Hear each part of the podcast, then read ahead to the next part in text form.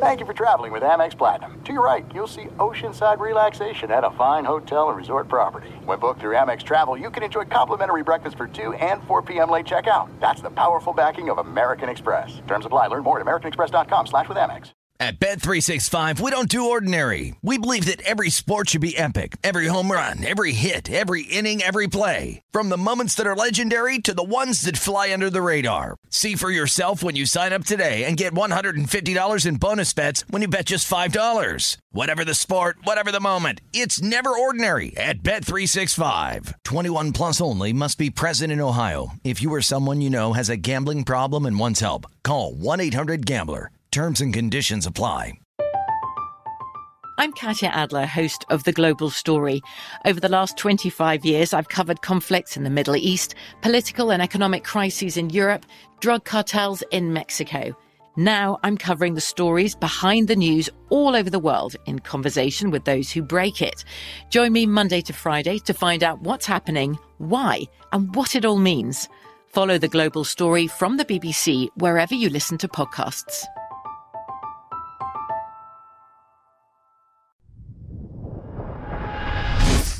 Welcome to the Hardwood Handicappers Podcast. They're a bunch of guys who ain't never played the game and they never got the girls in high school and they just want to get in the game. With your host, Jonathan Von Tobel. See, the thing is, you guys look at me, you see the backwards hat, the uh, gray socks, the funky outfit, and you say, now this guy's a chump, am I right? No, f***ing geek. I, I'm f***ing geek. Only on the VSIN Podcast Network. All right, let's start this episode of Hardwood Handicappers off uh, the right way. Really excited uh, for our first guest of the day. Simon Gerszberg, CEO, shotquality.com, uh, is nice enough to give us some time in what has been a busy, uh, I, am sure you're busy as a CEO, uh, but also I'm, I'm not going to lie. So I was shocked. I, um, when I, when I first stumbled onto shot quality and all of that stuff, I just assumed old dude running this thing. Uh, not the case. Not the case. You just graduate this weekend? I did. Well, to be completely honest, I did not graduate. My friends graduated. I'm, I'm a little behind on credits because of shot quality. Okay. Uh, but attended graduation. I'm uh, now technically a senior in college, but I'll be dropping out full time to go full time on shot quality. Uh, man, well, you better uh, come on. Let's go. You got to work a little bit harder then, huh? so i mean I, I wanted to start with some of like the more basic stuff before we get into actually you know the, the quality stuff and, and, the numbers and whatnot. But you know i was reading a profile on you like what's this journey been like for you? Because uh, this is a pretty cool thing that you got going on. And i was reading a profile on you and how you got started with a roommate of yours uh, in college and whatnot. Like it, this seems to be a pretty cool and fun journey especially for a young dude. Yeah, it's definitely been fascinating and not where I expected to be. Probably two years ago when quarantine was happening, I didn't think I'd be here two years now uh, to the day now. Uh, but I mean, how it all started was basically, yeah, a random roommate in college was one of the stars of the Colgate basketball team. He connected me to the Colgate men's basketball staff within my first week of college. I've always just been in love with analytics. I was writing baseball analytics articles throughout high school, obsession of mine, just trying to find competitive advantages and edges um, for coaches. And then uh, was doing basically this entire process by hand. So charting the quality of shot, what percentage each shot probability has it going in. So when, for example, uh, Tucker Richardson just got in Colgate, great off the dribble three point shooter takes a three. That's going to be better than when I take an off the dribble three. Everything's always individualized. Uh, then eventually down the road, found a way to automate everything using the same process I used for Colgate's team. Um, and then, I mean, obviously a lot happened between then and now, uh, but obviously the data is very strong and it fuels the coaching customer base and the betting customer base as well. Yes, and that's kind of what I want to get into too, because as you kind of stated there, originally seems to start as a tool for college basketball coaches. Now it's really catching on in terms of public consumption. Um, and now, you know, the 4A, what was it? This is your third season in terms of tracking NBA shot quality, right?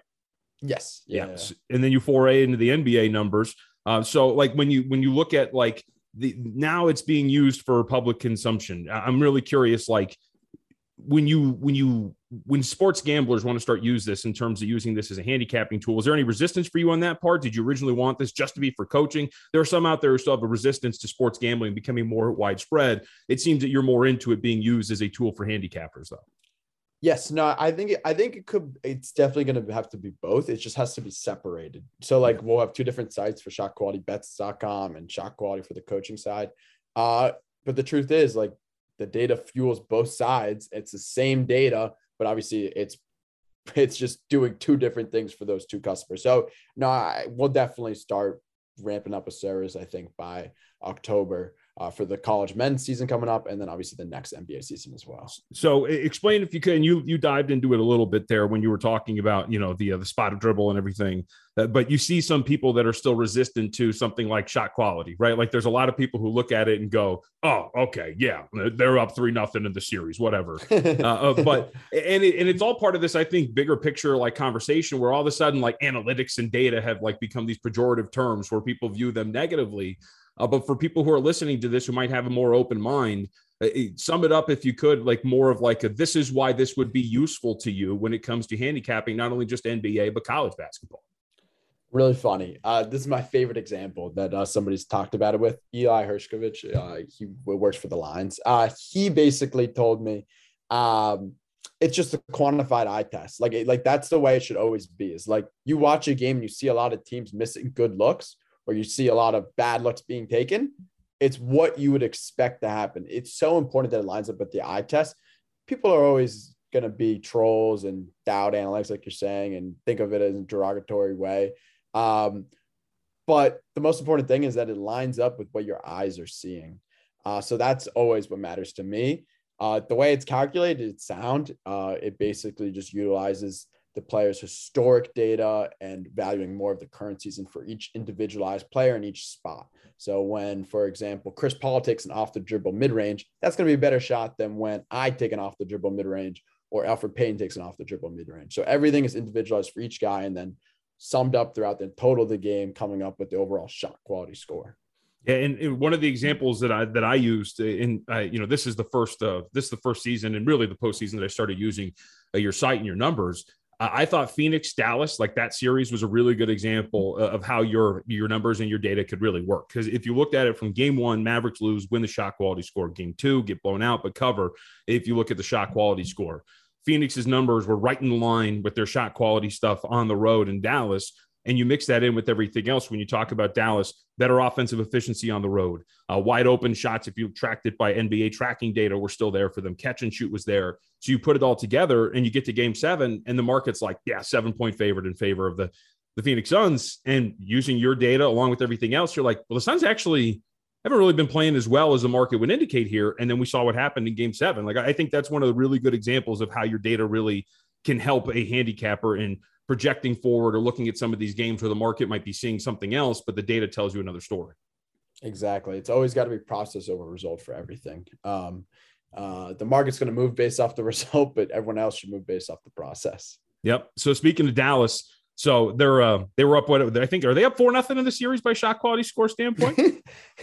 it's interesting. So technically they've won every single shot quality score. Um, but if you actually sum up, so like that's not the best way to actually show what the score of the series should be. We basically do it based off the win percent. Mm-hmm. So two of those games that Dallas won the shot quality, they were 50 50 games. So that basically counts as half of a win, half of a win. If you add it up and sum it up, they're basically up in the series like 2.2 to 1.8. So they definitely have a lead in the series. Uh, and they've won every shot quality score technically. Uh, but it's definitely a tight series. Uh, and obviously, based on the score, it's not. So it's interesting in that four game sample. yeah, it is. Well, and I also like, I feel like somewhat vindicated. And this goes kind of back to what we're talking about here, where so after the first three games, and you see the shot quality numbers and how Dallas has been performing, and then you realize that in games one and two, right, Golden State closes five and a half and then six. And, you know, they cover the numbers, all of that stuff. But we're coming back here for a closeout game potentially, and the market's really adjusted. They're up to a seven and a half point favorite. So the market's increased the power rating here on Golden State because of the way that they've been performing. But again, going back to some of these shot quality metrics, this has been a much closer series than with the surface look would give you. So thus, for me and for some handicappers, it should be it'll look immediately at a Dallas Mavericks team who has been underperforming some of their shot their shot quality metrics. No. Yes, no, that's that's the exact process that I think would be smart. Um, but I'm not. I'm not going to advise it because No. I, I'm I'm terrified too. Yep. I don't. I don't want. I don't want the Twitter trolls coming for me. No, of course. Well, and also like, look, I like data and numbers and analytics much as the next guy. There's something to be said of like really good teams and guys who've just done it before. Like at some Yeah, point, there's like a human element of it. Experience. Yeah, totally. Yep. Absolutely. And if one team's going to overperform their shot quality metric, I would think it'd be a team with Steph Curry, Draymond Green, and Klay Thompson, and, and coached by Steve Kerr, right? Exactly. Exactly.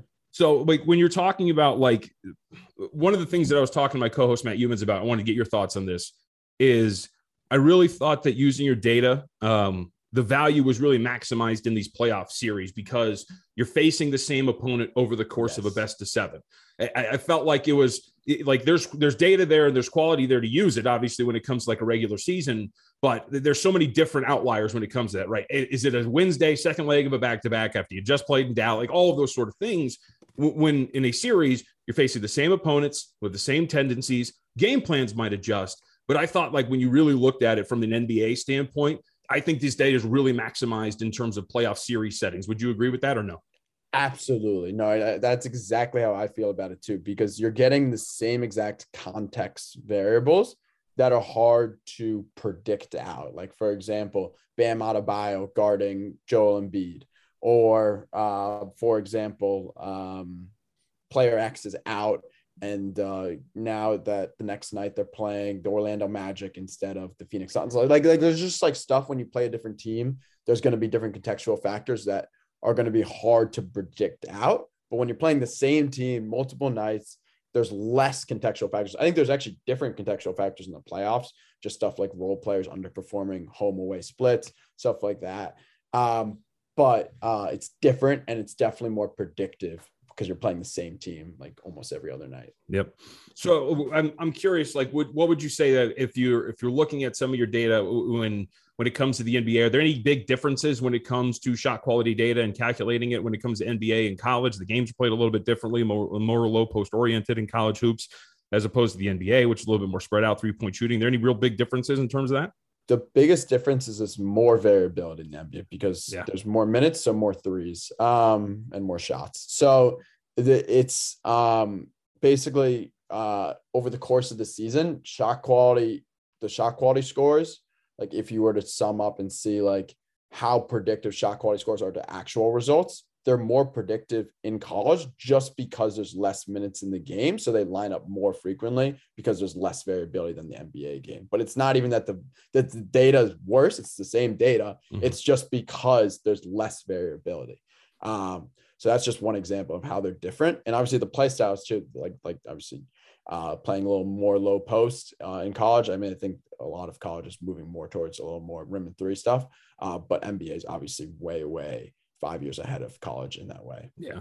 So, and what I really like too is, you know, the the conversation around basketball, which is like the death of the mid range shot and whatnot. But but the cool thing about shot quality, because you've brought up Chris Paul, you know, a couple of times, is you know a team like Phoenix, who's really mid range oriented. When I was going through some of your numbers, I but initially I expected like, oh well, like their shot quality luck because you have that metric right on the right side. It would probably be they'd probably be a little lucky just because they're a mid range oriented team, but that's not the case because you have two elite mid range scorers and Devin Booker and Chris Paul. So those mid range shots are more valuable for a team like that as opposed to like I don't know, like an Orlando Magic type team.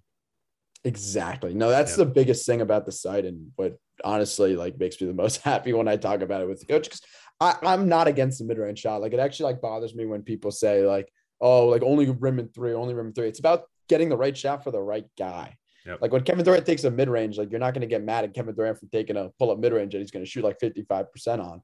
Um, so yeah, I, that that always bothers me, and I'm happy you said that as well. Because Yeah.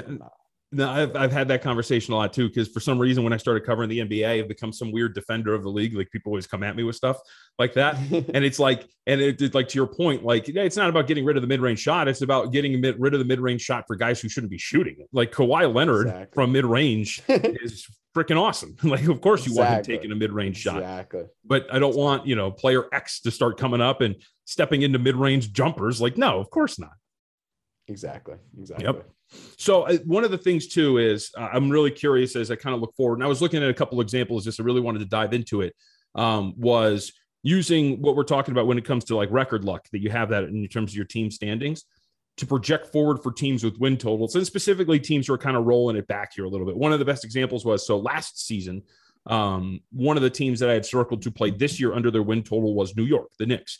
I thought they were a team that got very lucky in terms of the way they played defense, the way they played offense. Yep. Uh, didn't really get to quantify that. Then I look at your numbers today and I'm searching through the site. I'm like, oh, wow. Like, it, look at that. Last year, I think they were last in terms of record luck.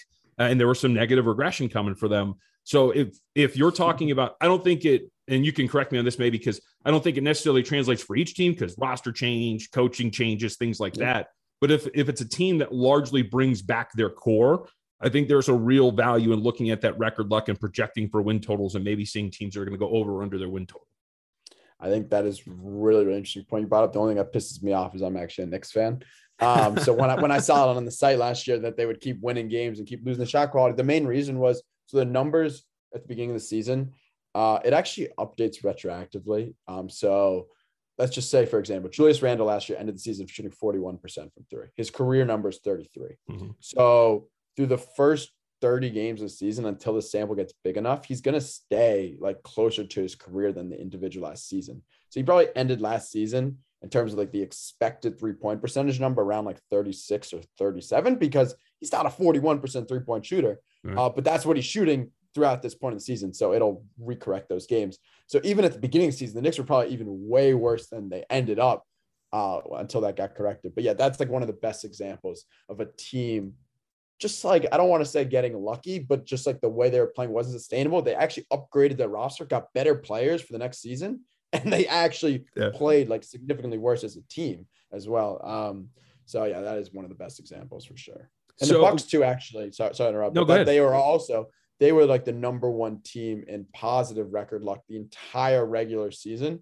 Uh, it's not separated playoffs or regular season on the site. Actually, I should probably add that. Uh, but for the Bucks in the regular season, we're the number one positive regression team going into the playoffs, and then obviously won it all, and we're cooking. So I think really like and, and, like I like this kind of stuff, man. Like this is so much fun to dive into. Click around. Do you do, you, do the box scores on your site? Are they live during games? Like can you can you track in game shot quality?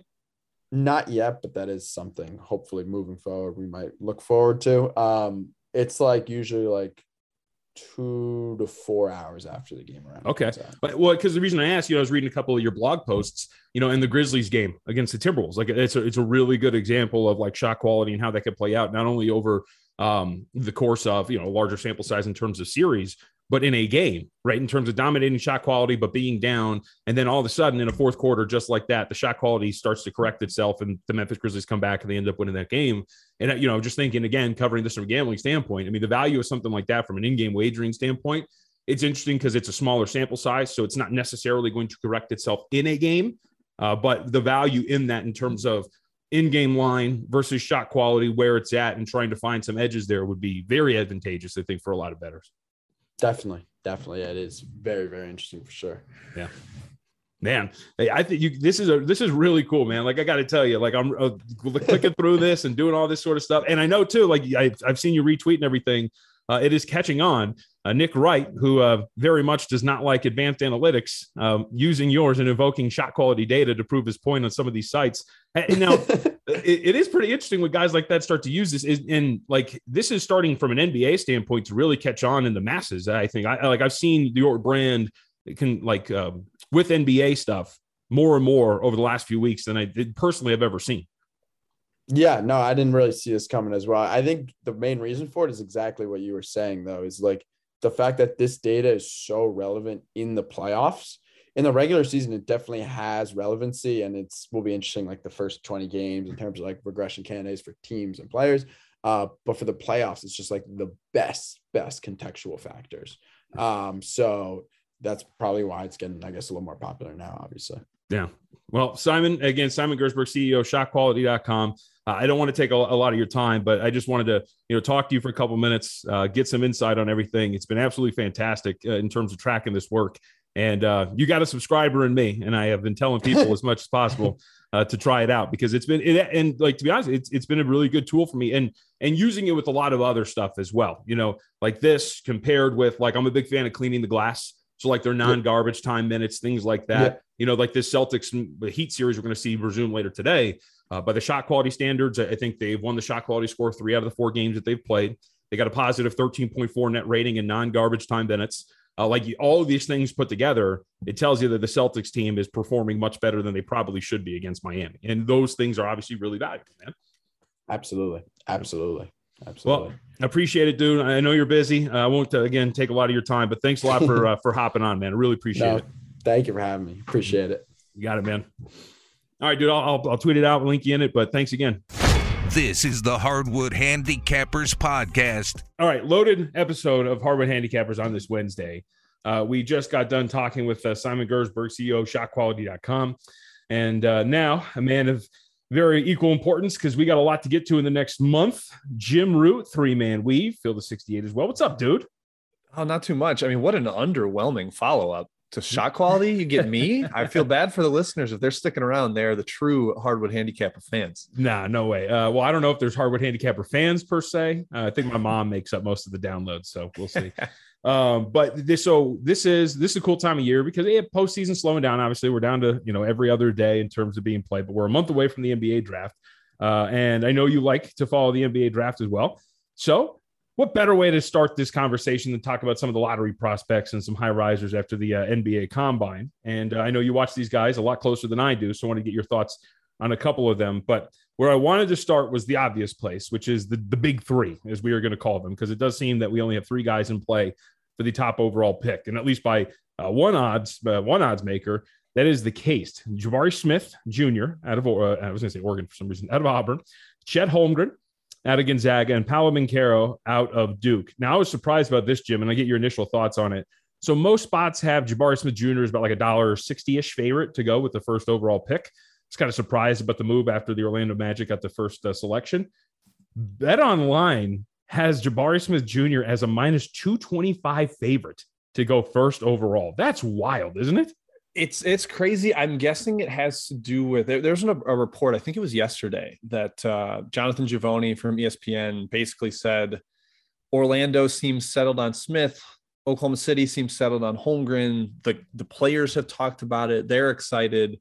It's not obviously like public, but he's saying he's hearing this and, and he's heard that those guys are fairly clued into their their destinations, which a month out from the draft, I'm pretty surprised that there's something that locked in. There's a lot of workouts to go through. If I'm Orlando, I want to get Paolo Banchero and Jabari Smith in the same gym and, and throw them at each other. I'm sure their agents will not allow that. But right.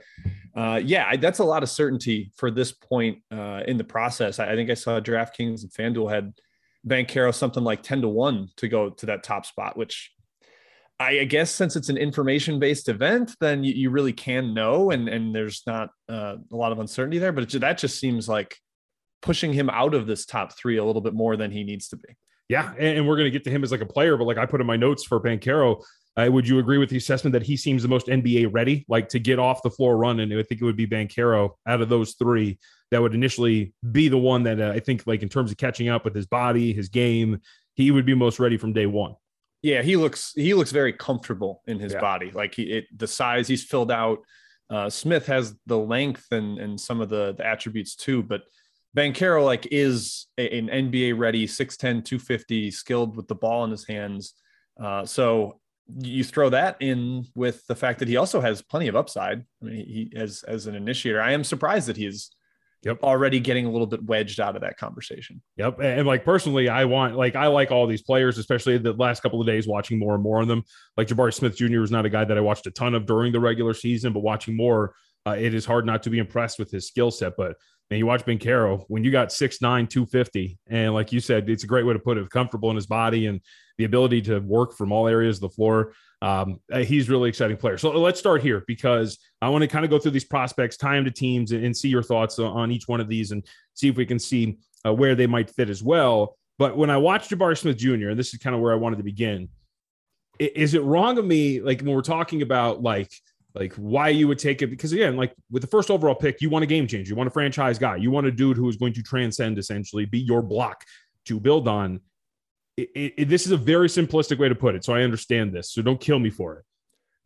But what is smith besides a really really good 3 and d player in the nba that's i'm not going to kill you for it. That's okay. kind of the question where it's like in this era if your top three franchise changer isn't a guy you truly throw the ball to. He's more of a play finisher than he mm-hmm. is a play creator. Uh, and maybe that's at this point in his development. He's got the the beautiful jumper with the high release. But yeah, I mean, a lot of the stuff where when Auburn needed a basket and threw it to him, it was just like, all right, I can get you a tough jumper. Uh, mm-hmm. he, he, did a lot of isolation against switches where he get a smaller defender on him and he would just get a fadeaway jumper over the top. And look, he made a ton of them, but I don't know that he's going to be able to attack in the same way in the NBA. There's a lot more versatility in the way people guard. Uh, there's not as many small guards you can pick on like there are in the SEC. Uh, so yeah, I mean the fact that he doesn't really do things with the ball in his hands, he doesn't create for others. I love the skill set, but there's a reason I think there's there's some people in the the draft Twitter sphere, which is a deep dark place that I don't encourage people to to dive too too far into. But there's some people that have him fourth behind Jaden Ivey. Just I, I think because of exactly what you're mentioning, where he's not really a give the ball to him guy and let him initiate. So can he be the best player on a on a title team or a deep run in the playoffs? I, I don't know. Yeah, and that's like you don't want to undersell it. And three and D guys are really important, but again, the value of the first overall pick, you want a dude who's going to change things. You got you want a guy who is going to be multifaceted with his game. And while I think Jabari Smith could be pretty good, um, I just don't really see it in terms of the first overall selection. But here's the other thing too, which is this is the interesting about the NBA draft, right? In the NFL draft, you will see teams focus on need. Like it, it, generally, it is a need filled kind of draft. So, if, like if I need an outside linebacker and I'm in a spot where a good outside linebacker is there, I'm going to take an outside linebacker. In the NBA, it, wherever you're picking, especially the top of the draft, generally it's just projection and talent, and like you want the most talented guy. But I bring that up because like I, I feel like Chet Holmgren is still the most talented guy in this draft. But then when you look at the Orlando Magic signing Wendell Carter Jr. to an extension right in this uh, right like the beginning of this season, right? They, they really like Wendell Carter Jr. as a center. He had a really good year. It does make a little bit more positional sense to go outside of Chet Holmgren and center because you feel like you have your guy in Wendell Carter Jr. You know what I mean? Yeah, and then they've you know the the report came out that they're kind of okay with Mo Bamba probably not being on the Magic next year, and those yeah. those rumors are flying around. Uh, but yeah, it's in the NBA with the way it's as positionless or close to. Uh, it's evolving that way. Uh, I don't think they should be drafting by need. And I know Carter played alongside Bamba sometimes this year. He played in a couple two big lineups. Uh, Holmgren has the ability to do that too. He played alongside Drew Timme. It really his his uh, appeal is that he can be the floor stretcher around that. He can pass a little bit. He can dribble the ball. Um, he and Carter could both protect the rim. So maybe there'd be some hiccups with their perimeter defense, but mm-hmm. I think that's something you figure out as you go along rather than forcing yourself to take Smith because you think he fits better. I, I like you said, fit should not be a concern at the top of a draft. Yeah. And that kind of gets me back to like, so that was going to be my question about Holmgren. So you think he could play like a four or five with a, a Carter type? Because here's the thing like, we think about like the Boston Celtics, for example, right? Robert Williams is their center, but one of the big changes with what they did was defensively, he's actually their power forward because that that was the big thing. Now he's off ball, he crashes into help, makes the biggest difference in the world with the way they play, and more traditional like drop and pick and roll coverage. Al Horford's the guy defensively, and then you flip that role offensively. You could kind of, I think you could kind of see that with a Wendell Carter Jr., Chet Holmgren front court if you're with Orlando. And I also just think like again, like the more I watch Chet Holmgren, because I was, it's not like I was on the fence of like whether or not he was going to be good. I, I think he's going to be good, but watching him more the last couple of days I don't know how you pass up on a guy like that. Like the potential is really high, I think, for a guy like Holmgren. Yeah, the the Bucks are the same way with they use Giannis and, and Brook Lopez. Like yep. put your best defender as the off-ball destroyer, put him on a bad defender so that he can just help like crazy. And that's like you said, that's how the Celtics optimize Robert Williams. I think I think Holmgren can do that. Uh, the easy knock on him is the frame, but like he's 19. Uh, you know, you put him in an NBA weight program. I think he's going to be able to put on some strength the weird hesitance I have with him uh, when I watch him both on TV and in person, he just moves a little slowly. I, I compare yeah. it to uh, Ant Man when he gets really big in the Marvel movies, and suddenly his reflexes are slow and it's kind of elongated. Uh, but that's also probably something he can grow into. Uh, you know, he, he sprouted and became real tall and long at the same time. So he's still uh, uncomfortable in his body, kind of the opposite of what we said about Banchero. I think he can definitely get there, but there is something kind of like loping about his movements that is a little bit concerning. But everything else, the skill set, the intelligence, the IQ, the shot blocking, like he's going to be really, really good. uh, I'm I'm less concerned about the strength. So it's really just the movement thing for me. Well, and I think like I and I'm not a scientist. He does genetically look like a guy who's going to be tough to put weight on, right? Yes, the shoulders aren't very wide. right? Yeah, like I don't think you're getting really that far uh, with that. And some guys it works for, but you know it works for a Kevin Durant when you're as skilled and as quick as he is. And, and like when it comes to Holmgren, he does seem to have like that in his bag. Like I was watching a couple of the things where he he can create pretty well and he can hit mid range shots. There are a couple of possessions where you know he like dribbles into an elbow jumper and he hits it pretty smoothly, and you kind of like stuff like that. What do you think his ceiling is offensively? Because uh, defensively, it's easy to watch those highlights and he's coming behind little guys and he's swatting shots out of the air. I think did he average like three blocks a game or something like that for Gonzaga?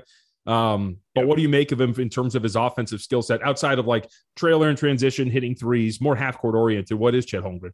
Yeah, I, I, think he can be kind of the off the bounce. He, he, can give you a little bit more of that. Like he's not Jabari Smith level with that ability, but I think he can get there. I mean, he was so non-central to their offensive attack this year. I think he yeah. only took 10 shots uh, in like, you know, less than half of their games. They were focused on, on playing through Drew Timme in the post and Andrew Nembhard, a name we'll bring up later, was running everything uh, from the backcourt. So we haven't seen his full potential offensively. He he kind of got to be a complimentary guy, which almost was was really ideal for the way he fit at this stage in his career. But because of how smooth the stroke is, and and the fact that uh, he can put the ball on the ground and he's not, you know, he doesn't have a shaky handle really. Uh, I think there is a high ceiling there. You just kind of have to figure out what it's going to be and, and how he fits alongside the guys that he's going to play with. So for for you, he's the best player in this draft. I think he's the highest ceiling. Yeah. Uh, and that's probably why I would take him first because I, I, think there's just a chance that he's completely ludicrous and a guy we haven't really seen before. The unicorn word gets thrown around probably a little too frequently, right. but he has the potential to be all of that. I mean, Anthony Davis didn't really look like a guy we'd put a ton of weight on either, but he had the shot blocking yeah. and he added the shooting. Uh, and Holmgren, maybe he'll, you know, he's probably not going to be Anthony Davis. That's a, that's a really high uh, expectation to put on him, but he can be something similar, I think, in the way he impacts both ends and gives you a lot uh, as a shot blocker and as uh, a creator. Like 20 pounds heavier with muscle. That's a good visual for Chet Holmgren. I would love to see it. Like in five years, just like jacked Chet Holmgren, who's still as massive as he is. Um, so let me ask you this. Um, when you're looking at this uh, overall from the standpoint of like, because this is what I always think when it comes to drafts, and this is what always makes me laugh because sometimes it's I don't know I think I'm using this term right. Like Occam's razor like sometimes it, like the solution is like the most obvious choice. Is that what it is? So like for example it's always weird to me in draft stuff and, and with all this knowledge out there everything you read about these of guys almost every paragraph you will see in some form or fashion Chet Holmgren is the most talented player in this draft or has a highest ceiling in this draft and yet we see the odds, and he's not projected to be the first overall selection. And we see people doing everything and saying, hey, what about Shaedon Sharpe as the first overall selection or Jaden Ivey is this? Sometimes it's just that simple, right? And when you look at like, and I use the example of this past NFL draft, you know, people are talking about four quarterbacks, five quarterbacks, you know, fifth year control of this stuff. But then every report you read is this quarterback, this quarterback uh, class sucks. It's not really that good probably not going to get that many guys going. And that's the most obvious thing that happens, right? Only one guy goes in the first round. And that's what kind of keeps bringing me back to Chet Holmgren, which is I think there's some really good value in taking him, despite that information. Givony's report that says that it does look like the league is assuming that Smith is going to be the guy first overall. I just feel like if you're Orlando and you're sitting there looking at this, like like screw fit, you can make it fit if you got enough good enough coaching staff. Why would you pass up on this for what could be like we talked about a good three and D player? It just to me it makes more sense it would be Holmgren, thus playing him to go first overall. Yeah, and it's a little surprising too because John Hammond, the GM there, I mean, that's the guy that took the big swing on Giannis and yeah. has kind of been known for give me a ton of length and even some skill, and we'll figure out the rest. We'll develop. Um, so maybe he sees a little more in what Smith can do on the ball. Uh, but I, I, think another uh, fun way to put it is Holmgren is the process guy. Like if you are trying to run the process of Philly or what Oklahoma City is basically doing right now, just taking the biggest swings I think he's the guy you look at, and that's why he's he's getting mocked to number two to, to Oklahoma City fairly consistently across the board. Uh, but having said that, because I love what Oklahoma City's doing, he'd be freaking awesome in Oklahoma City. Like I think he would fit so well with what they do. Yeah. Oh yeah. I mean, you put you put him with Gilgeous-Alexander and Pokusevski's kind of in that same developmental yeah. vein. They're trying to figure out uh, what what he's going to be. I think they could recreate the the famous Bucks picture with Giannis, Larry Sanders, and John Henson stretching their arms from three point to three point line, you could you could do that with Holmgren and Pokusevski and insert player Giddey. X Yep. there. Yeah, Giddey, that Yep. works. Yep. be ridiculous. All right, so that leads us to the third guy, the big three, Paolo Banchero. We kind of alluded to, you know, how both of our thoughts here. I'm a really big fan of Banchero, and, and as I mentioned, seems like he's going to be very NBA ready. Uh, he seems like he's got a lot of growth there too. I would ask this because you mentioned his passing ability. Does he have the ability, you think, to become one of these like point forward type of players? Because he, looks like a pretty good passer in transition. There's multiple times. I don't know about strictly running an offense, but he does look like a guy that could initiate your offense pretty frequently in the NBA. Yeah, I think he's he's way more capable of running a pick and roll. I like I think Jabari Smith ran like 12 pick and rolls the entire season. Banchero ran something like 70. Like they they were comfortable putting the ball in his hands, having Mark Williams or whoever screen for him and and let him operate. Uh, I also thought their offense was often best when they played through him in like mid post because he's huge and he can attack one on one. But if you send help, he is a good enough passer to see where it's coming from, process that, and hit the right pass. Uh, and that's, I mean, the, the processing speed that's kind of huge for for your primary creator or even secondary in the NBA. I, I was pretty impressed with him all season in his ability to to spray the ball around and make the right read. So I, I think he's fully capable of that. Um, I I go back to it. I, I like you said, he's the most NBA ready guy. I think he's probably going to average the most points as a rookie. Mhm. Uh, just looking at the class is assuming he gets in a place where he gets a ton of shots up.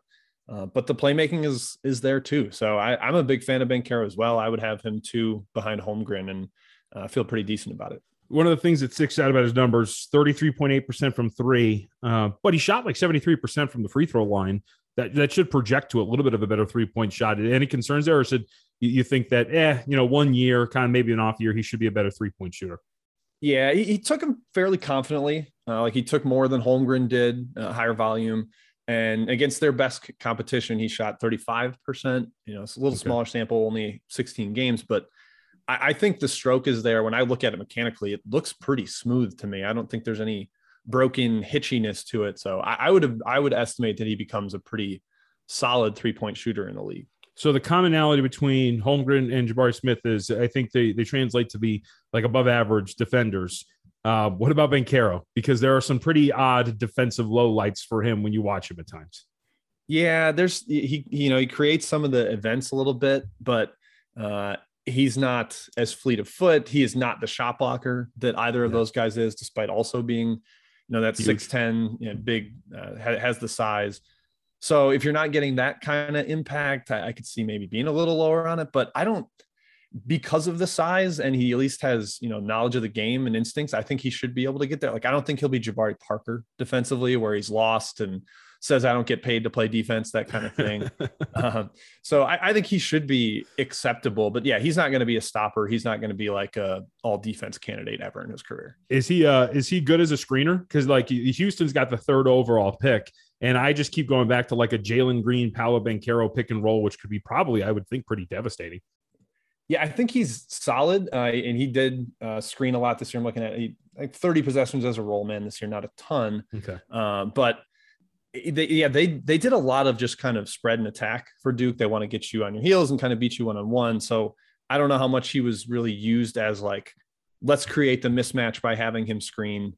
Uh, I know that's that's such a huge thing in the playoffs right now, uh, but I'm I'm sure he can get there. He's got the size, he got the bulk. I would think uh, he could become a problem in that regard. So you when you're looking at this overall, some spots did you say he was as high as 10 to 1 right now, Paolo Banchero to be the first overall pick? I think I looked yesterday, and that's where I saw him at like DraftKings or, or FanDuel. Yeah, personally, if if I'm getting double digits on that, that might be worth uh like Holmgren and, and Banchero would be the way that I would play this. Like I'm not comfortable laying a price with with uh, Jabari Smith, given everything that we've talked about here. Um, and if you're telling me that Banchero is 10 to 1, a guy that I think is most NBA ready and looks like he would be pretty damn good for a lot of these teams. And looking at this right now in front of me, DraftKings, yeah, yeah, nine to one right now over at DraftKings, still in that range.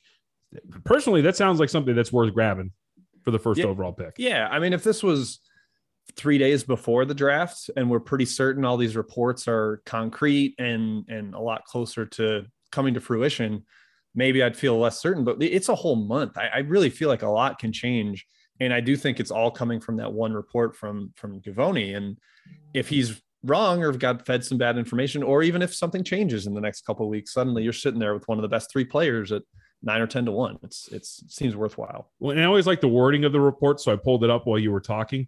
Uh, so he says, uh, this is from the report, quote, while Magic executives made it clear they will conduct a thorough process, even extending beyond the widely believed top three prospects, most NBA teams firmly believe that it's a formality and that Smith is all but assured to become the top pick. So it sounds like his sources aren't even coming from the Magic. It just sounds like it's coming from every other team but the Magic.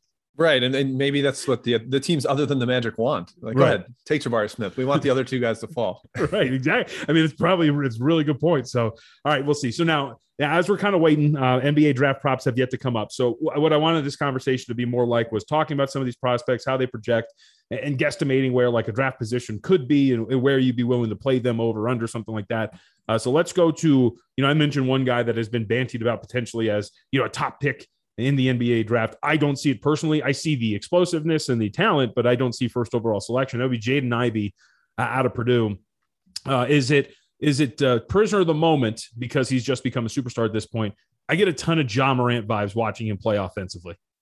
Yeah, it's he has the same kind of burst. Like Yeah. they, they are both like holy crap level athletes where I said everything Holmgren looks like he's kind of loping and, and a little slow. Everything Jaden Ivey does is sudden. It's like, oh, okay, he's got burst to his first step.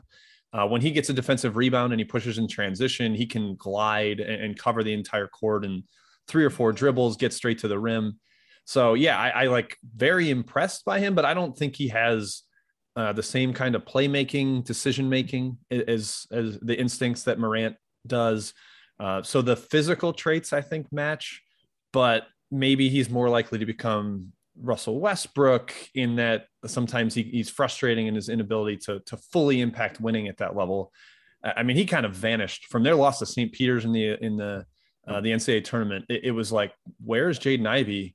Wasn't even shooting for most of the game, and then he kind of did late. But uh, yeah, I I think the the Morant stuff is more physical attributes, and Yeah. there's more to it that I don't think uh, I don't think he brings. Yeah, and like because when when you watch him, he really thrives. Like if he's not winning on the first step and just blowing by guys, or coming screaming off of a screen like on a pin down or something like that, and either getting ahead of steam to the basket or you know pulling up and hitting a three because he seems to be ahead of where Morant is as a shooter. Um, but if that's not going really well, like I have questions about him running a pick and roll. He doesn't really seem to have like a mid range like jumper or floater type of thing. So like if he's playing against drop coverage, can he take can he take advantage of that like Morant can? Doesn't really seem like that's the case. Um, and then the other part of it, I put this down in my notes. Uh, risk taker on defense, shitty Marcus Smart on that end of the floor. Would that be like you know just like a risk taker who's like going for steals and is trying to get pretty aggressive? And Marcus Smart, to give him credit, he he knows more often than not the right time to do that. There's a lot of different possessions where you're watching Jaden Ivey and he's jumping for a steal or something, and he's completely caught out of position, and his guy's like cutting to the basket or catching the wide open for a three, and he's scrambling back to contest. Like like I think like a, a very bad version of Marcus Smart was what I was watching on defense.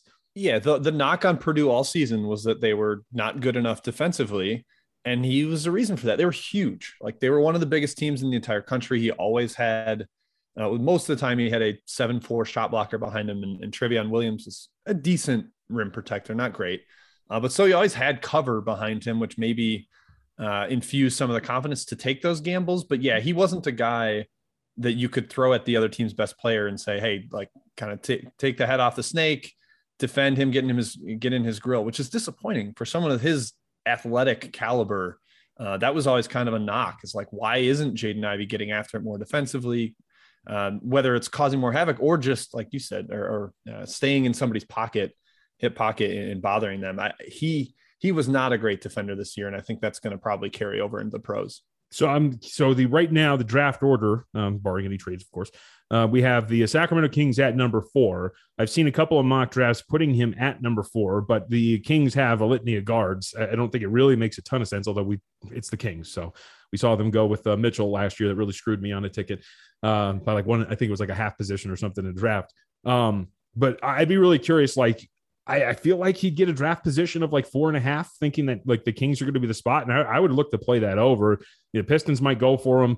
The Pacers might go for him, but I don't know if he's going to land in the top four, especially with we're going to get to like Keegan Murray. Keegan Murray seems like a guy who's going to be a perfect fit for Sacramento, what they need. But if it's like four and a half, I'd look to play him over. No, Yeah, I would too, because you're basically saying is he Sacramento's pick or not? Yeah. And I I would say eh, because we, I think we're pretty established on the top three. I don't think there any of them are going to gamble for Ivey.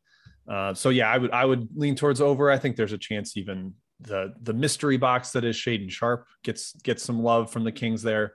Uh, so yeah, I would I would go over that, and I, I, agree. I think that's what his draft position will be. Yeah. All right, so you know what? Let's go there then, uh, because Shaedon Sharpe. I, so I I was going through some of the stuff, and like I'm like, oh wait a minute, that's right. I'm like, he was at Kentucky, but he didn't play. Um, this is from Rafael Barlowe's director of scouting at NBA Big Board. He talked to an anonymous scout. Quote: He being Sharpe, barely practiced at Kentucky, didn't want to play in games, didn't want to play at the combine. Who's advising him? He can't hide forever. Does he want to play in the summer league? It seems like there's a lot of questions about him. And I'm watching like Zapruder film of him in high school and whatnot. Um, so what happened at Kentucky? Like how worried, like it's all about projection in the NBA, but like at some point, like you kind of want to see the guy. And he's like, he's not doing anything. There's he's got self-reported measurables, Jim. They're like, he's got a self-reportable this. I'm like, how can you buy into that kind of stuff? Yeah, and he's he's by far the guy I've seen the least of up in this range. I mean, I I didn't watch a ton of the G League either. So if we get on Dyson Daniels, I won't mm-hmm. have a ton of uh, input there. But I mean, I haven't seen a lot of Shaedon Sharpe because no one's seen a lot of Shaedon Sharpe. He, he just hasn't played since high school. Uh, like like you mentioned, he hasn't practiced much at Kentucky either. Uh, there was a whole ordeal down the stretch of the Kentucky season of are they going to let Sharpe play a little bit? Is he going to step in and give them some games down the stretch, even just like 20 minutes a game or something? And whether it was his advisors or uh, Calipari not wanting him to play, whatever it was, he he never took the court. And so that's you know it is all projection. The tools are there. Uh, apparently, late in his high school career, he really blossomed. The the final AAU circuit, he was just a complete killer. Uh, I know Jeff Goodman said he was like his favorite guy to watch. Uh, I, I, believe Goodman also said he'd have a better college season than than Zion Williamson, which obviously oh, is insane. yeah, insane. Uh, had he taken the court, I, I still think that would have been uh, crazy to even pro- proclaim. But yeah, I mean, it's it's the ultimate mystery box, and it's like we haven't seen anything on the court that we could call a bad habit yet. So it's all kind of a lure of the unknown, as I like yeah. to call it. Yeah, it's wild to me. Like, watch it, it's great. He looks great in the highlights and some of the footage that you're seeing, but like then you watch like some, you know, like five foot kid AAU like on the court with him, and you're like, oh yeah, that's right. Like he's still playing against other high school kids or whatnot. Like, I don't know. It's it's amazing to me that he would be projected this high, and he is. Like, there's some projections that have him inside of the top six from a mock draft standpoint. Like, I get it. Like, you know, I wrote down in my notes too, like Indiana Indiana could desperately use for like explosive athleticism and a really quick like twitch guy, and he seems like he's that. I one of the videos I watched was of his vertical. He seems like he could jump through the gym if he really wanted to. But yep. outside of everything else, man, it's going to be crazy. Like he to me, he's like the fly in the ointment. Where he could go would blow up, you know, draft positions, things like that. Like he could go within this top six, and like you said, Sacramento could take a risk on him, or I could see him dropping to potentially like top ten. Yeah, he's a guy like uh, if the GM's very comfortable in his job security, then yeah. maybe he'll more comfortable taking somebody like that. Uh, but he's a guy that could bust so badly because we haven't seen him, and then in hindsight, it looks like a terrible choice, and he gets you fired, kind of thing. So, I, I, I don't know exactly what the job security is of each GM as you go down the top right. ten, but if there's somebody that's on pins and needles, I would I would imagine he's probably afraid to take the swing on somebody like Sharpe so we've talked about you know a couple of these players gotten through five of them at this point i think we obviously know who the top three is. I, I kind of feel like i want to make an argument that keegan murray might be the fourth best player in this draft because it, like and i didn't realize when i was watching some of his game i didn't realize how versatile he really was. Like transition ability to finish he shot 72% at the rim according to hoop math i was surprised by that. A much better three point shooter than last season I do wonder. I'll ask you. That's where my first question will be. Do you think that's sustainable? Because he only shot 62% at the free throw line, and that's a really big jump to go from 29% his first year to 39.8% according to KenPom his second year. I feel like the real him from three point range is somewhere in the middle. But if he's like a 36% three point shooter with his tools offensively, he looks like he's going to be a pretty good player. Yeah, and I I trust the stroke. I, I really like the the mechanics of it just uh, you know i'm not a yep. shot doctor but watching him shoot i, I feel like okay yes it, it, makes sense to me that that goes in more often than uh, would be average. The the one thing i'll say is i there's almost like a coors field aspect to playing for iowa. Their yeah. offenses are always good. The ball movement is incredible. Fran McCaffery's had year after year of they, they cut well. The the like i said the on ball and off ball movement's great. Um, so i his efficiency, I think, is propped up a little by that. But even if you knock him like 10% efficiency wise, he's ludicrously efficient. Like he was crazy, mm-hmm. uh, like 130 O rating last year. Uh, so I, I have been mega impressed with him. I, I the the other thing too is that he's old. He's he's like going to be 22 before the season starts. Uh, he's not the same age as most sophomores, so I think that might impact the ceiling a little bit. But the skill skill level is ridiculously high. Yeah, and I think too, like to your point when when you're talking about where he could fit and the offensive system maximizing his ability, really good point guard like Sacramento again. I think he's a really good fit playing next to De'Aaron, uh, De'Aaron Fox type because I don't think he looks like a really great isolation scorer. Like when they gave him the ball and let him create, didn't really go well a ton. But if you're talking about a guy who's going to create some space for you and like a De'Aaron Fox or something like that, I think he'd be a pretty good fit for a team that's looking for something on the wing, and that'd be Sacramento. Yeah, yeah, Sacramento. I think playing with Lillard in Portland might help, yep, or even yep. like the the schemes that Popovich runs in San Antonio is less on ball, give it to a guy and clear out type of, of situation. So I think any of those would work well for him. All right, let's go to some of these other guys. And, and like I said, I think Murray too, his draft position is going to be pretty interesting. There's a couple of these guys, whether it's Ivey, whether it's Murray, that their draft positions are essentially just going to be yes, no props on where they're going to go.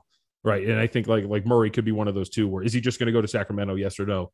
Probably in the range of like five and a half. I, I would think for a Keegan Murray draft position prop. Does that sound fair? Uh, yeah, I would think so. Maybe you get it stretched to six and a half because of all the love Sharpe is getting as a potential top six guy, but uh, I think right in that range. Yep. Yeah. Oh, six and a half. That might be tempting to play that under. I think Indiana would look at him too. They need yep. some help along the wing, but oh man, uh, we'll see. Uh, Johnny Avello over at DraftKings told me sometime after the combine, these draft position props go up. So we'll see maybe in the next week or so. Uh, all right. AJ Griffin. Um, let's talk about him real quick. Uh, was really impressed. The shooting's fantastic 44% from deep, 44% on mid range jumpers. Uh, would probably fit really well. We talk about Indiana next to like a Tyrese Halliburton type. Uh, defense, though, is another question. There's a lot of a lot of footage of him watching the ball, getting beat on back cuts, not really paying attention too well. But what do you make of Griffin? Because he seems like he's going to be a lethal three point shooter, but everything else it, it does lack. Yeah, he had like an all time great freshman shooting season, like uh, off the bounce, off the catch, off screens, like every every stats through the roof. His synergy splits are incredible, um, but there's not a ton of burst on the ball, and he, he's coming off a bunch of serious knee injuries. Like I don't think he played as a junior or senior in high school because of injuries. So people are worried that maybe that sapped some of his athleticism. Uh, he was like a top three high school prospect before that and fell a little because of the injuries. And then, yeah, defensively, I, I, worry that maybe he's the Parker. Like, just I think maybe he tries, but the the his head gets in the clouds a ton off the ball. That was a big problem with Duke this season. Was teams could beat them with back cuts, with running actual off ball action, uh, because they had you know Mark Williams, monster defender. We'll talk about him. They had some decent defenders individually, but they still got cooked in in a lot of their losses. And it, Griffin has the tools. He has the size to be a good defender, but he just he just wasn't this year. So I, I do worry about that. Is he? You think he's top ten? Like I just like I feel like you can find off ball three point shooter. Like he's an effective shooter, but given some of his flaws, like I am surprised that he is projected like solidly within the top ten. Yeah, I think medicals will be huge for him because of the injuries, junior and senior. Like if people are really comfortable that he's going to you know, he's going to maintain fully healthy, there's no risk of further injury uh, and maybe he recovers some of the bursts that he showed uh, early in high school, then I could see there being a little more upside eh, than just a, a, a, wing shooter. Like he could actually do something on the ball if he gets there. So one of my favorite guys that I I think has some upper mobility here. He's projected to go tenth in uh, actually no eleventh in Givony's latest mock draft in New York. Uh, Bennedict Mathurin is a, a guy I like a lot. Like he he is a fantastic shooter. He's got an awesome motion. It's super high up. Um, the release point's really high too. His jump, his jump shot, like it's like he's trying to jump as high as possible. It's crazy how high he gets on some of his jumpers. Looks like a really solid athlete, good in transition. You know, shot creation maybe not so much, but he can cut really well. Like I think he could be a really great off-ball threat. I could he be a top 10 pick? Because I look at a guy like him and I see top 10 written all over him. I personally at least. Yeah, and he's a like super bouncy, like yeah. one of the best dunkers in college basketball when he got uh, his feet under him and yeah, like I, the first thing you see is the high release. So I'm glad you hit on that. Uh, he, he elevates. He had some, yeah, would tend to disappear a little bit. Like you get that with some of these wing guys where if he's not the primary creator for his team, every once in a while he'd go a game where be like, why did he only take six shots this game? It, it, doesn't make sense. And Arizona was awesome. So they didn't always need him to be the guy, but uh, yeah, that, that was a little bit concerning. And that makes him more of like a secondary creator guy. I don't think he'll ever be a primary, uh, but the tools are there athletically, the, the shooting is real. Um, so if you think you can kind of craft that into the ultimate three and D guy, then I, I kind of buy that. Like he's not as long as Mikal Bridges, he's not as disruptive, but there's a chance he could be that kind of a three and D impact. Yeah, and right now, so again, projected to go to about 11th. That's Givony's latest mock draft. Makes positional sense, I think, for Indiana, uh, who has sixth. Washington at number 10 could work. San Antonio's been pretty intriguing. They got some backcourt talent. Uh, Dejounte Murray is point guard. He, I think he'd work well next to him. And they just unloaded Derrick White. So I think they do need a little bit more there. Um, but I, I, think I'd be comfortable in saying he'd be top 10. So I'd be really curious to see what a draft position would be like for him. I put down 12 and a half as like a draft position we could see for him. If that's the case, I think I'd play that under, but I, I might be a little high on that. Yeah, I, I, think 12 and a half is probably good. I mean, I don't, he doesn't strike me as I'm just looking at the 12th pick, Oklahoma City. I don't think he's the kind of gamble that Presti wants, like yep. the, the, the swing for the fences kind of guy, but anywhere in that top 11 uh, or, or from seven to 11, I think is totally possible for him. Yep. All right. The other guy that I was really impressed with, um, Jalen Duren out of Memphis. And I think this is, this seems pretty simple there's sometimes in drafts, whatever sport, it's just like, you know, square peg, meet peg hole, or whatever you want to call it, meet the square. Um, that would be Jalen Duren in Portland. Like Portland, their their center position is a nightmare. Jusuf Nurkic is a free agent this summer, so we'll see what they do with him. I mean, it's Drew Eubanks, Trendon Watford, Reggie Perry, Greg Brown the third, Nassir Little. Like that's like their draft. That's their depth chart at four or power forward and center. Duren just makes all the sense in the world, I think, for Portland, and he seems like he's a pretty good player too yeah, he's a physical monster. Like uh, the size, the athleticism, the physicality he plays with, uh, outstanding. I don't. I, I hope people aren't spooked off of Memphis centers because Wiseman has underwhelmed. Because yeah. I, I, think Duren is totally different. He's really young. Uh, he's he's still 18 right now, and I think that is that is worth considering. He was a reclass up guy and was super productive despite reclassing up. That's that's pretty rare. I think Marvin Bagley is one of the few that uh, reclassed up and was immediately a stud. And Duren was kind of the same thing. Had some weird backcourt issues with Memphis where maybe he didn't get the ball as much as he should have because of the kind of ball hog guys they had in their backcourt. So I don't hold that against him. I, I think he will be a force right away as shot blocker, rebounder, and he's got like the mobility and athleticism to be a guy that could switch if you need to on the perimeter. Yeah. I don't you never want to call anything like a mortal lock, but Portland just seems like a perfect match for him. They desperately need somebody like him. This is the Hardwood Handicappers podcast. Johnny Davis. This is one I'm really excited to get into with you because um I watched him play and it's not that I'm underwhelmed by Johnny Davis. It's just like so he's a fantastic defender, obviously, and that's going to be, I think, an attractive uh, piece to a lot of people. Six foot five, looks like he's about like 200 pounds. Showed the ability to defend multiple positions. Uh, he can force turnovers too. He's got a nose for the ball, so you really like a lot of that stuff on that end of the floor. Um, and this is where maybe it's just like Big Ten basketball and Wisconsin basketball. Like outside of driving and drawing fouls, what's his game offensively? Because I like you're underwhelmed by the three point shooting, only 30%. He's uh, he's a good three free throw shooter, so again, that should translate to better three point shooting. Um, but outside of that, and the ability to force fouls, 61% at the rim, 34% on mid range jumpers, 30%, uh, like I said, on three. It's just a really underwhelming stat line. Is that just because he played in the Big Ten, or is there something there that I'm kind of on? Uh, a little bit to Big Ten, and I think the big uh, kind of split in his season was he he did an ankle uh, against Nebraska on January 27th, and I, I pulled the splits of his shooting before and after then. Uh, so before that injury, 16 games, he was a uh, 37% three point shooter, 27 wow. to 73. And afterwards, the, the next, uh, I think 15 games, he went 10 for 48, like 21%. I think there was something there where his lift kind of went away. I, I think uh, Bart Torvik, a, a, college basketball analytics guy, had done something about it. He had so many dunks in the first 16 games and almost none in the final 15. And some of that's competition. Uh, but really, I, I, think there was definitely something there where he had lost some burst, some explosion, some lift on the jumper and, and his actual jumping ability. So I'm kind of giving him a pass, and maybe you know the NBA teams will get a better feel for his medical and how he shoots the ball through workouts and stuff. But I'm pretty high on him. I, I think halfway through the year he was probably like a you know potential top five pick up in that mm-hmm. uh, Keegan Murray range as like wow this guy burst onto the scene as a sophomore in the Big Ten uh, but then he faded because the shooting faded. So you have to kind of assess: Do we think that that first half splits, uh, those first half splits, are real? If they are, then yeah, I mean he's he's got even more you know juice than you're talking about. Uh, and for context, his two point shooting and free throw shooting didn't really fall off the same way as the three point shooting. So it makes you kind of think it was the uh, the the ankle, but we'll see because yeah, he's awesome defender. He comes from a team that is really disciplined defensively, so I think he's going to know uh, have have a mind for it right away.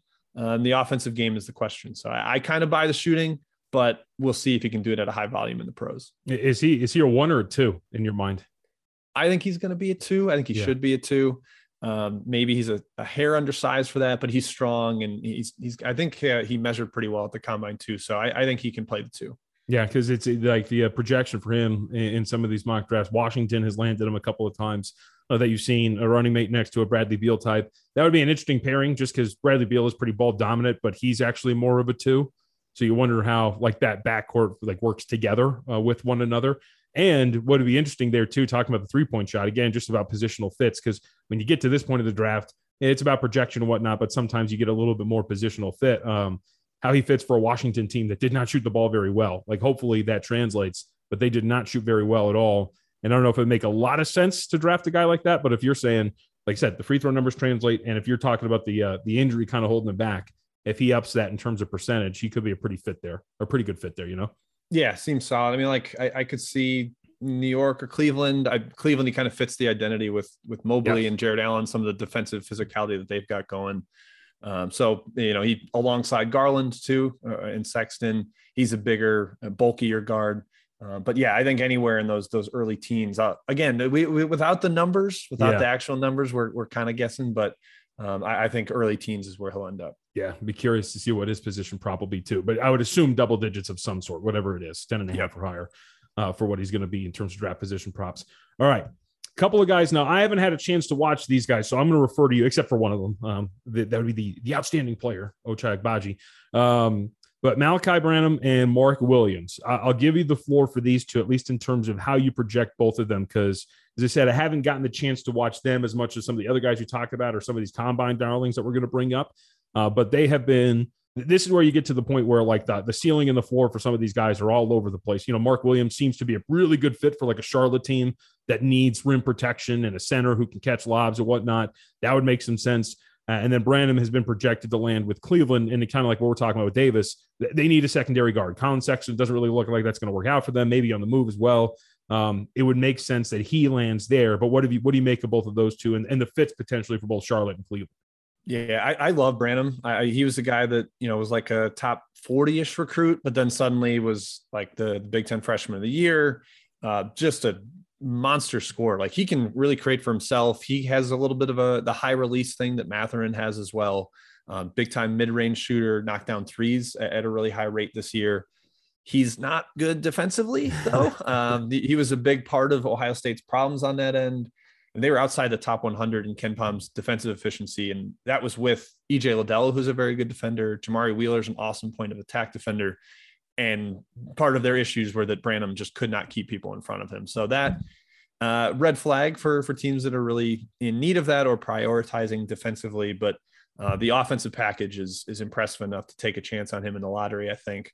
Uh, and then Mark Williams, I mean, people went nuts because of the measurements. That he basically almost Rudy Gobert sized with his standing reach, nine foot nine, four inches higher than anybody else at the combine. Uh, big time wingspan, great shot blocker. Uh, and he like locked down some of the best post scorers in, in college basketball this year. He gave Drew Timme nightmares uh, in the game in Las Vegas.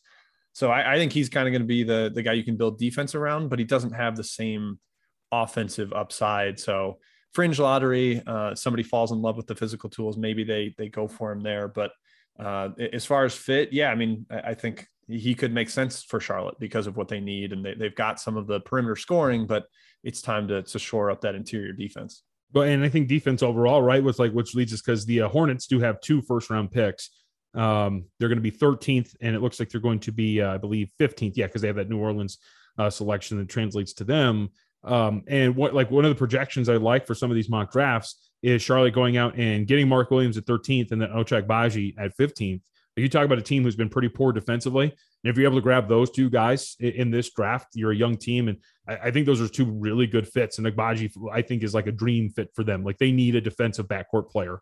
And he's uh he's pretty good, I think, in that end of the floor. You can correct me if I'm wrong, but he projects to be, I think, a pretty good three and D prospect. And I think they really need that. A team that shoots a lot of threes and is weak defensively, those two would fit pretty well.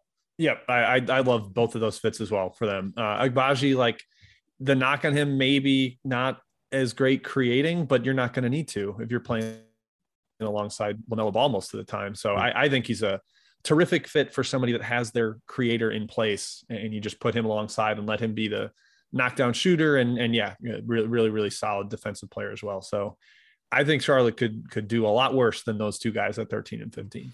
All right, so that covers pretty much guys who are projected to potentially be lottery selections. So we'll see if, again, when these props come out and we'll have more analysis, we'll be able to get more succinct with it because, of course, we'll know what the, some of the odds makers are hanging up there. So I wanted to throw three guys at you that keep coming up in reports, of combine, uh, good combines, and see where you project them to be. And the reason I want to bring them up too is I feel like these are guys you could potentially get like some like either plus prices or really really small minus prices on them potentially being first round selections. It seems like they're maybe heading in that direction. Uh, first one that I wanted to throw at you, who keeps coming up, is Jalen Williams out of Santa Clara. Um, so I we were DMing yesterday, and you know I made the I made the comment like I feel like teams are going to look at him and see what was it like seven foot two wingspan, seven one wingspan, six foot six, the potential ability to shoot, and think, hey, we could get a Mikal Bridges type. But you don't really agree with that assessment. Yeah, I think he's more of an offensive player than Bridges. Okay. Uh, Santa Clara had one of their best season, I think their best season in a decade this year, mostly because of his offense. Like he was a great shooter. He ran basically their entire pick and roll system. Uh, and he was the reason the offense got up to the level that it did. Uh, they were still average defensively, despite being huge. Like they played two bigs most of the time and still really struggled to guard people. He's obviously got crazy length, uh, but he's not disruptive in the same way that Mikal Bridges was. Like going all the way back to Bridges' freshman year on the the 16 title team, he was kind of their lockdown defender. That's that's not the role Williams has played in college. I'd be tough, uh, hesitant to project him into that in the NBA. Uh, but I think he can be a great secondary creator, kind of a, not not the same player, but like the Jordan Poole uh, impact that he's made as a late first round pick guy that had a lot of untapped offensive upside.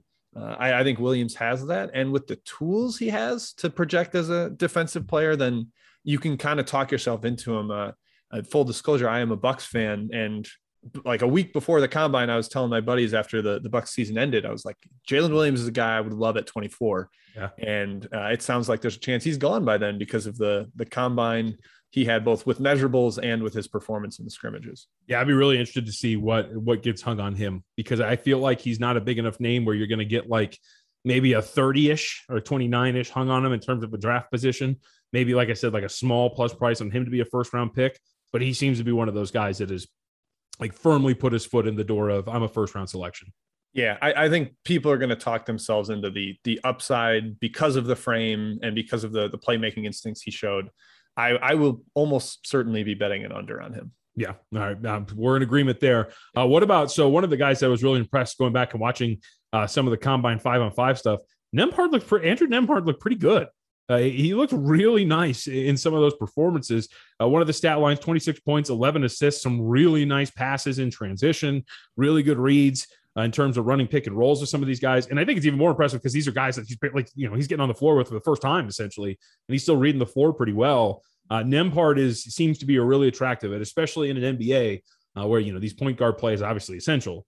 Uh, Nembhard seems to be a guy that's going to be a pretty quick riser. I, I wonder where he would be in terms of a prop because I know some got him as like a top 35, top 40 prospect. But again, we're talking about flirting with a first round pick.